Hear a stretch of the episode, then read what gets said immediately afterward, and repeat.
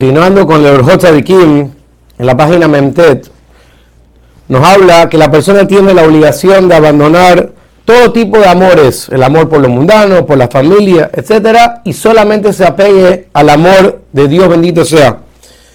Porque al final de cuentas, el nivel más alto que la persona puede alcanzar en su vida es llegar a amar a Hashem. Todos los profetas, todas las personas piadosas, todo lo que lograron alcanzar de niveles de cualidades de purificación de su alma, era justamente para llegar a alcanzar el nivel más alto, que es únicamente amar a Hashem. En paréntesis, dice los Kim que muchas veces vamos a ver que la Torah habla primeramente de temer a Dios y solamente después habla de amar a Hashem.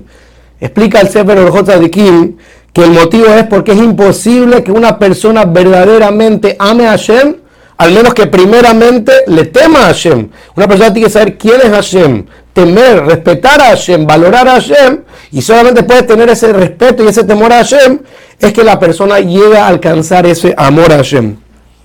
Pero dice el Orjot ¿qué es este amor? ¿Qué estamos hablando? Y él explica que en realidad el alma de la persona tiene una inclinación natural hacia Dios bendito sea porque el alma busca pegarse a la luz divina de Hashem. Y esa luz y esa divinidad que siente el alma por Dios en realidad se encuentra en el dat, en el conocimiento de la persona, que es puro y transparente. Pero el problema es que Hashem amarró esa alma pura, ese concepto, conocimiento puro y elevado, y lo amarró a un cuerpo físico. Y ese cuerpo físico constantemente trata de inclinar al alma y alejarse del camino de Dios porque la persona tiene un cuerpo material, placeres físicos, deseos animalísticos, y no hay fuerza en el alma por sí sola de pensar en su creador, porque está mezclada constantemente con todos los deseos y los placeres del cuerpo.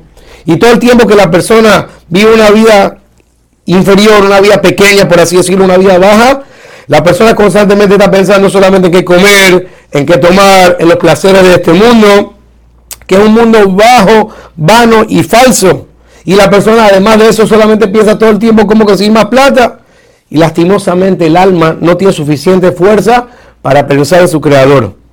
Y por lo tanto, cuando el alma llega a sacarse los deseos y los placeres de este mundo y llega a sentir la conexión directa con Dios, en ese momento el alma va a desear acercarse a Hashem y sentir el verdadero amor por Hashem.